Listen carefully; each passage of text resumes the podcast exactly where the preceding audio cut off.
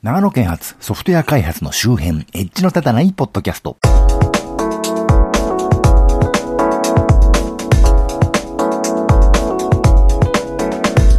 どうも、長野県在住コンピューターで面白いことがしたい人、そして、最近なんだか知りませんけど、強烈に肩こりがしまして、もともと一人凝りやすいらしいんですけど、その辺はよくわかりませんが、その影響で頭痛とかもものすごくてね、ここしばらくちょっとダウン気味だったマッチこと町田です。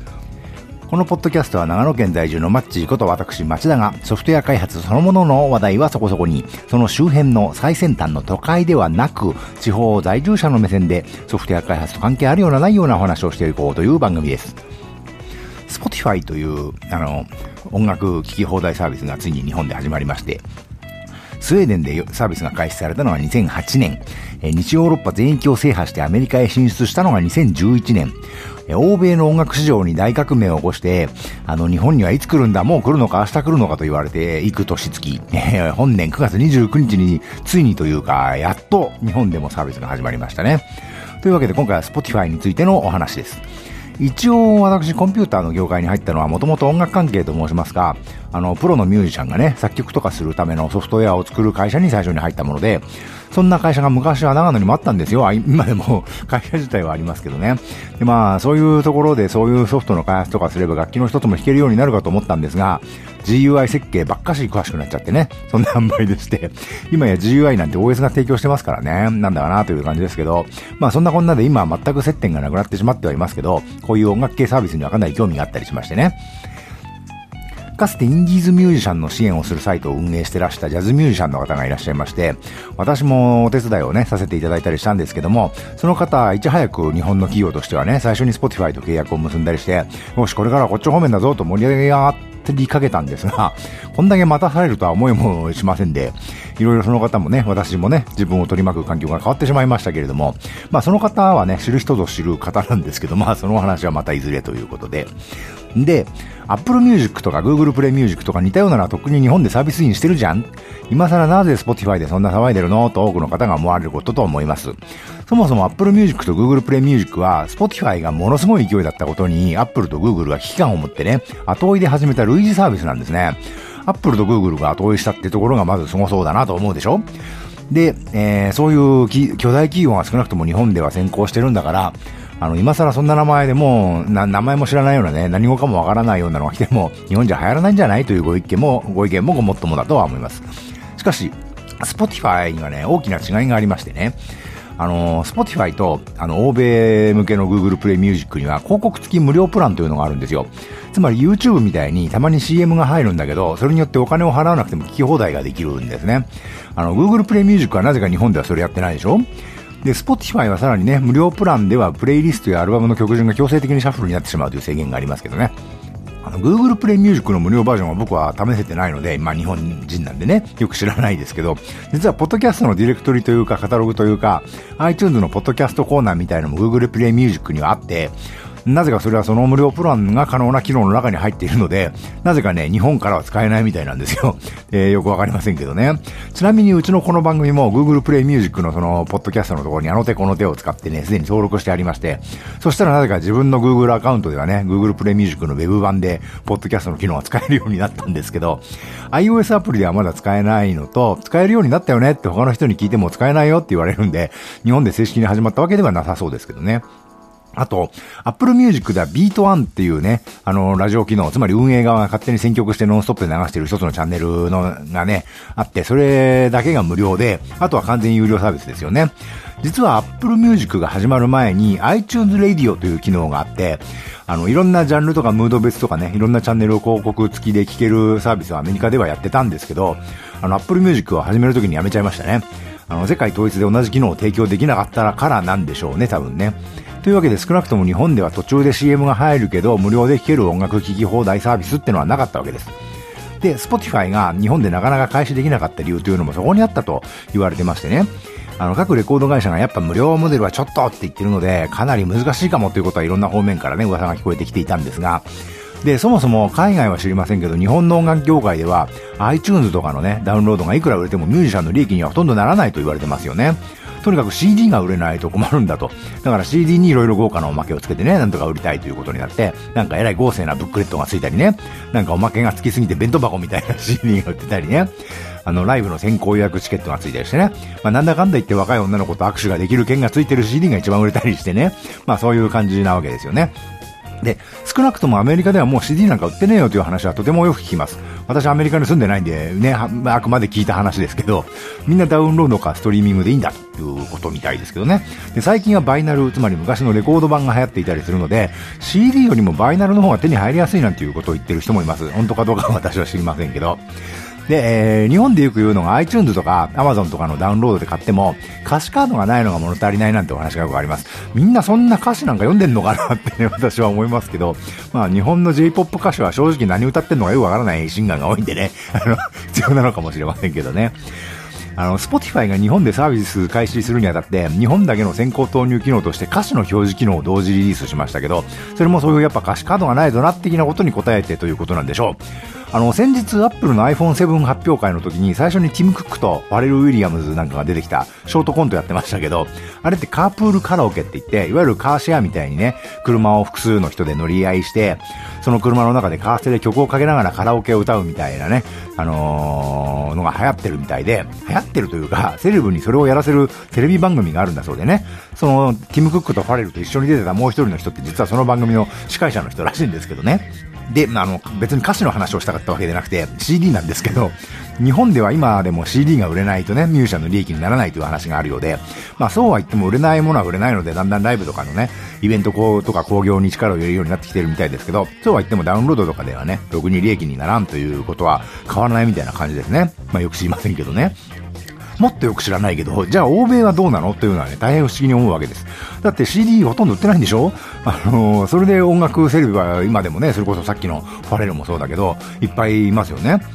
アメリカで CD がなくなるきっかけになったんだろうなと僕が想像していることがありまして、その昔私日本で初めての携帯電話向け音楽配信サービスのソフトウェア開発をしていたんですよ。えー、携帯でミュージックって言うんですけど、まあ、携帯とはいえ当時は PHS 向けだったんですけど、私が担当してたのはそれを PC 向けに配信するための暗号化機能というか、著作権管理機能をね、作ってたんですけど、で、私が今でも師匠と一方的に呼んでる人がいまして、呼んでるだけでもう何年もご無沙汰しちゃって ますけどね、別にプログラミングを教わったというわけでもなくて、その方プログラマーじゃなくて、もともとはミュージシャンとかね、音楽系の雑誌のとか書籍の編集をしてた方らしいんでね、プロプログラムを教えてくれなくて当たり前なんですけど、じゃあ一体何の師匠だというのがあるんですけど、じゃあ僕はね、その人のことをちゃんと見習ってるかというとね、それもできてないんで、師匠だって僕が言ってるだけの師匠なんですけど、まあ早い話が、以前のね、その音楽系ソフトを作っていた時の勤務先の社長なんですけどね。で、たまたまその師匠と東京で飲んでた時、10年ぐらい前ですかね、もうね。そこへふらっと来た方がいまして、音楽の著作権とかの管理をされてる方だそうで、私の師匠がお前が俺のこと師匠って言うけど、この人は俺だとしたら俺の師匠だよとか言う。出ましたね。有名な、業界では有名な方なのかもしれませんが、私は不勉強野郎なんで、よくわからないんですけど、今となってはもう顔をぼんやり覚えているかどうかで、一応、名字は今でも記憶してますけど、結構なご年配の方だったような記憶をしています。で、その方が、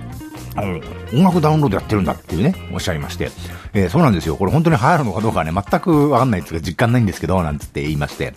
そしたらその方が、いつかダウンロード、まあダウンロード、今で言うね、音楽配信ですよね。それがいつか主流になるだろうねと。それがいつかわかるかいっておっしゃるんですね。さあ、全くわからないですって言ったら、じゃあ教えてあげると。そのタイミングが来ることは何でわかるか。それはビートルズがダウンロードを始めた時だよって言うんですよ。あの、音楽の権利関係の仕事をしてらっしゃる方でね、で、自分の師匠が師匠と呼ぶような方で、で、ビートルズの話をされたので、まあ、いくら門外漢でね、鈍い私でもピンと来たことがありまして、そういえばマイケル・ジャクソンはビートルズの版権を集めてるなんて言いますよね？って言ってみたんです。まだマイケル・ジャクソン生きてた頃ですね。そしたらその方にっこりお笑いになって、そう、ビートルズの版権はとても大きな利益を生むんだよと。ビートルズのレコードや CD って何年版リマスターとか、なんとかバージョンとか言って同じものが何度も何度もリリースされるでしょ？つまりビートルズのレコードは何回売っても確実に利益を生むからなんだよ。それに CD とかの技術が年々良くなってね、年々音が良くなれば、その都度作り直してもその都度買ってくれる人がいるからね。つまりビートルズの CD は CD の技術向上を見るためにもいい指針なんだよっていうことをね、おっしゃってまして。なるほどと。だからビートルズはダウンロード販売やらないんだよってね。そういえばないですね。で、ダウンロードするようなデータになれば CD に比べて、それほど音質もそれ以上向上しなくなるだろうし、そもそも CD なら何回も買い直すような人たちがね、ちょっとした違いで何回もダウンロードするかどうかわからないよね、と。手元に残るものがないからね。だからビートルズの権利を持って儲かってる人たちは絶対にダウンロード販売をしていいなんて言わないんだよと。なるほどなと思いましてね。で、その方最後にこうおっしゃったんですよ。だからビートルズがダウンロード販売を始める時が来たら、その時は世の中から CD がなくなる時なんだよ。あの、2010年だったと思うんですけどね、あの、Mac に CD とか DVD のドライブが標準搭載ではなくなって、で、iTunes のアイコン、あの、音符みたいなアイコンですけど、あれ昔、後ろにね、CD の絵があったんですけど、そのアイコンから CD というか DVD というかの絵がなくなった時があって、その時に、あれ、なんかあの時の話をね、思い出すなーなんて一人でなんとなく思ってたんですよね。そしたらその年の秋、突然スティーブ・ジョブズがイベントを開いて、例の調子で何か発表するらしいと。一体なんだって注目が集まってたんですけど、そしてその発表内容が iTunes ストアで、あの、ビートルズの配信を開始するっていう発表だったんですね。ほとんどの人がそれだけっていうか、それが何なのっていう感じで盛大にずっこけてたと思うんですけど、日本と英語圏でのね、ビートルズという存在の巨大の、巨大さの違いというのももちろんあったと思うんですけど、それまでジャズ中心だった世界のポピュラー音楽がね、ロックというか、いわゆるポップス的なものに変えてしまったのがビートルズなわけですしね。あとかつてビートルズの4人がビートルズのために運営してたレコード会社でが、アップルレコードっていう名前で、あの、アップルコンピューターと今のアップルは昔アップルコンピューターって名前出してたけど、それ商標関係でね、訴訟になって、で、アップルコンピューター側が音楽に関する事業をしないということで合意したというのがね、広く言われてたんですよ。それなのに iTunes ストアとか始めちゃって大丈夫なのってね、昔のことを知ってる人は思ってたんですね。で、そういう意味で iTunes ストアでビートルズの楽曲を扱うというのは歴史的な和解だという面もありました。で、そもそもスティーブ・ジョブズとスティーブ・ウォズニアックはね、ビートルズのファンだって昔から公言してたというのもありますからね。で、大方の少なくともね、日本の人は、それはわかるけど、なんでそんなことがそんな大々的に発表するようなことなのとね、首をひねったことと思うんですよ。でも私さっき言った話をね、聞いてたんで、その発表を知ってまさにね、わなわなとしてしまいましたよね。本当だ、本当に今歴史が変わるんだなと思って。で、ジョブズはそれが分かってるからこんな行々しいイベントやったんだなとね。まさか音楽 CD とね、データ用のそのデータディスクの CD、DVD がね、同時になくなることになるなんて夢にもその時は思いやしなかったんですけど、そこがジョブズのアップルの恐ろしいほどの線形性なんだなと思ってね、本気でゾッとしましたけどね。ちょっと脱線が長くなりましたけど、実際その頃を境目に少なくともアメリカでは CD はどんどんなくなっていったのは事実だと思うんですね。でも今はまだ日本はやっぱり CD が売れないとって言ってるわけです。あの、私はそっちの業界の人間ではないんでね、日本とアメリカでどういう風に構造が違うのかわからないんですけど、そういう状態で日本であの無料聞き放題なんてやるわけがないと。CD がもっと売れなくなるんだからね。で、正直 Spotify 始まるのかは、あの、もう、正直始まるとしても今からもう2、3年はかかるのかもしれないなと思ってたし、そんなに経っちゃったらもうテクノロジーの方もね、もっと変わるってるだろうし、日本で Spotify が無料プランありで始めるってことはもうないんじゃないかなと僕は思ってたんですよ。やるとしても Google Play Music みたいに日本だけ無料プランなしとかね、Apple Music みたいにごく一部の機能だけ無料というのがせいぜいの落としどころだろうなと思ってたんですが、それが広告付きの無料プランありでね、始まったっていうのが、これ何か大きな事件があったのかなとね、勝手な想像というか妄想してしまったまったりするわけですがね。で、一つ気になるのが先週のこの番組でも言いましたけど、日本でのサービス開始とともに日本の代表取締役に就任された方がいらっしゃって、その直前まで日本の Amazon で Kindle 部隊をね、率いてたらしい、方らしいという話がある、あるみたいで、あの、Kindle もね、Kindle Unlimited が日本で始まった時ね、あの、再販制度に守られてる日本の出版業界のよく読み放題サービスに参加したなとね、人事でよくそのっちの業界のこと知りもしないながらに思ったんですけどな、なんかすごいですよね。で、その方が Spotify に移籍した途端に、あの、Kindle Unlimited でいろいろ問題が表面化してるというのも、偶然なのか何なのかね、野じ馬としてはなんだか興味深いなと思うわけですけどね。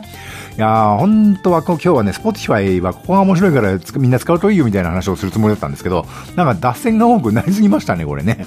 あのー、Spotify が他の同様のサービスと比べてすごいのが、日本ではまずね、唯一の無料プランがあるサービスだということですよね。例えば音楽が好きというか、俺は音楽よく聴くよって人は、あの、俺様選曲のオリジナルプレイリストとか作ったことあると思うんですよ。昔はそれこそね、カセットテープでそういうの作って、友達とか彼女とかに配ったりしたと思うんですけどね。最近でも iTunes とかのプレイリストで自分好みの選曲のリストを作ったりとか、あの、シャッフルとかね、お任せ選曲みたいので自動的に作られたプレイリストが思いのほかいい感じだからこれ保存しといていつでも聴けるようにしたとかね、少なからず俺様選曲みたいなのや、大抵の方はやったことあると思うんですよ。でも、あの、かつてカセットテープを知り合いに配ったみたいなことってね、すごくやりづらくなってきてると思うんですよね。あの、iTunes はプレイリストからオーディオ CD や機能があるんで、CD でやってる方もいるかもしれませんけど、でもそ、それはそれでなんか微妙ですよね。なんか iTunes と iPhone みたいな感じでデータで音楽管理してね、聴いてるのに、彼女にね、俺様セレクト渡すときは、オーディオ CD に焼くというのもね、それもらった彼女はどうやってその CD 聴くんだろうみたいなね。今時、あの、普通の CD プレイヤー持ってる人なんてそんないないと思うんですよね。だから結局 iTunes でリッピングし直すみたいなね。なんかわけわかんないことになりますよね。だったらもうそもそも MP3 みたいなデータを CD に焼いて渡すかとかね。それはそれでどうなんだよっていうことにもなりますからね。で、最近カセットテープがまた流行ってるらしいですけど、じゃあカセットテープでまた渡すようになるのかなっていうと、それはそれでね、今のこのカセットテープの流行りって、それこそ音質のマニア的なことだったり、ファッション的なこととして流行ってるんでしょうから、このカセットテープを再生できる機会を持ってる人ってやっぱりだいぶ、そういう流行りごとに敏感な人ぐらいしかいないわけで、それも無理があると思うんですね。で、Apple Music とか Google Play Music とかクラウドでストリーミングでってやってるのに、音楽はネットで共有できないのかって絶対みんな思ってると思うんですよね。でもアメリカとかでは Spotify ですでにできてたんですよ、それ。あの、だって会員になるだけなら無料ですからね。とりあえず音楽聴く人というか音楽ファンだと自覚のある人は、あれ愛用してるかどうかは別として Spotify のアカウントはみんな持ってると思うんですよ。だから、俺様セレクトのプレイリストを作ったぜ、聞いてくれベイベーなんつってね、URL を送ると、とりあえず聞いてくれる可能性は高いわけですよ。音楽で愛の告白ができる環境はすでにね、アメリカでは整ってるわけですよね。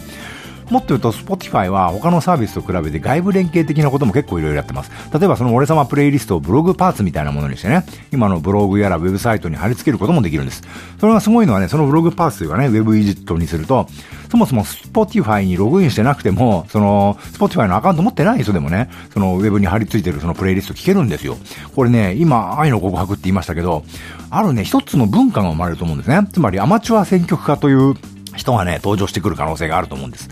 あの人の選曲はいつもかっこええとかね、あの人のプレイリストなら信頼できるわとかね、そういう人が生まれてくる可能性があるんですよ。で、それっていわゆる DJ ですよね、普通に。だから日本では DJ 2と DJ ミキサーでキュッキュキュッキュスクラッチする人みたいな印象がありますけど、本来は選曲する人ですからね。そういう文化が改めて再発見される可能性があるかなと。で、そういうことが影響しているのが何なのか、Spotify にすでに作られているプレイリストがたくさんあって、そのプレイリストね、Spotify の運営サイドが作ってるのももちろんあるし、Spotify ユーザーが作ってるのもあるんですけど、ね、かなりね、センスがいい感じにしますよね。あの、Apple Music とか Google Play Music とか Amazon プライムとかにもありますよね、ロックとか。ジャズとかいうジャジャンルのやつとか、あの、ディナーの時に聴く音楽とか、連休最後の夜に聴く音楽みたいなね、ムードを重視したプレイリストとかあるでしょ？それがね、Spotify のやつは他と比べて明らかにセンスがいいんですよね。でこれはまた別の可能性を持ってて、あのー、日本で私音楽好きでとかいう人って、あの、クラシック音楽やってる人とかともかく、あの、ほとんどの人がなんだかんだ言ってキャラソンを聴いてるわけですよね。これはアニメのアニソンのことだけを言ってるわけじゃなくて、例えば今で言えばね、オリコンのチャートって AKB とジャニーズと EXILE で埋め尽くされるわけですが、それらって楽曲がどうこうということが全くないということは言いませんけど、歌い手さんがその人たちだから聴いてるという面もとても大きいと思うんですね。で、今時はそんな曲ばっかし流行っててね、面白くないねなんて言ってる人でも、椎名林檎大好きとかね、やっぱりサザンだよねとかね、日本人は YMO だろとかね、あの、ロックは清志郎だよとかね、あの、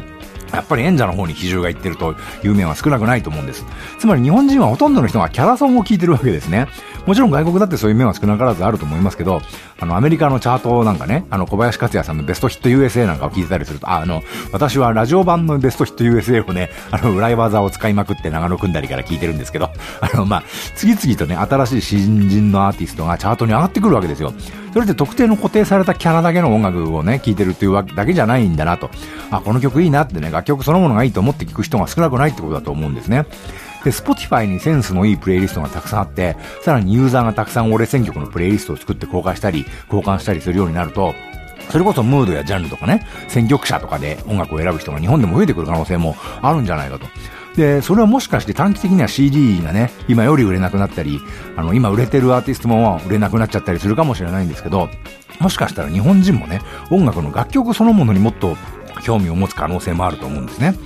まあ私が言ってるのは盲言かもしれないし、私なんぞより音楽業界に詳しい方はそんなわけねえよとおっしゃるのかもしれませんけど、あのー、Spotify のね、日本上陸というのは可能性レベルで言えば、そういう可能性のあるなんだかウキウキしちゃう出来事なんだなと私は思うんですよ。で特に最近ツイッターがいよいよ見売りらしいとかね、あとこの話、これのね、やつはいつか取り上げようと思ってるんですけど、アメリカドラマのシリコンバレーっていうやつがあって、あのー、その中でもね、フリミアムモデルはもうダメで、ちゃんと収益を上げることを考えろって主人公がね、あの、偉い人に怒られるんですけど、いわわゆる Web2.0 って言われてたモデルがもうもう終わっていく段階に入ってきてるわけでね。これこの、まあ、番組でも前にね、今のディケイドというお話をしましたけど、まあそういう段階の中で、そういう形での最後のサービスという面もね、興味深いと思うんですよ。さらに言うとあの、Spotify は、実は日本のアーティスト結構今増えつつあるんですけど、そういうのあんまり宣伝してないでしょ？あの、あのなんとかが Spotify に登場とかやってなくて、むしろフリープランに挿入される広告がキットカットとかね、結構広告に力を入れようとしてるんじゃないかという節があって、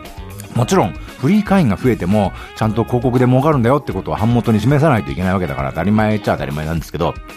いわゆる単なる Web2.0 的なね、無料でもいいから会員を増やして、収益のことを後で考えればいいやみたいなことではもうないわけで、あのー、それがね、どうなるのかっていうのも興味深いですよね。その最近話題の Kindle Unlimited はそこで多分失敗しちゃったとも言えると思うわけで、あの、Spotify がどうなるのかとね、そういうことを、それこそね、同じ人が関わったらしいですから、あの、注目したいしね。あの、日本でフリープランを早々に諦めた Google Play Music が今後どう出るのかなっていうのも興味深いなと思うんでした。はい、というわけで、今回はこの辺で。ではまた。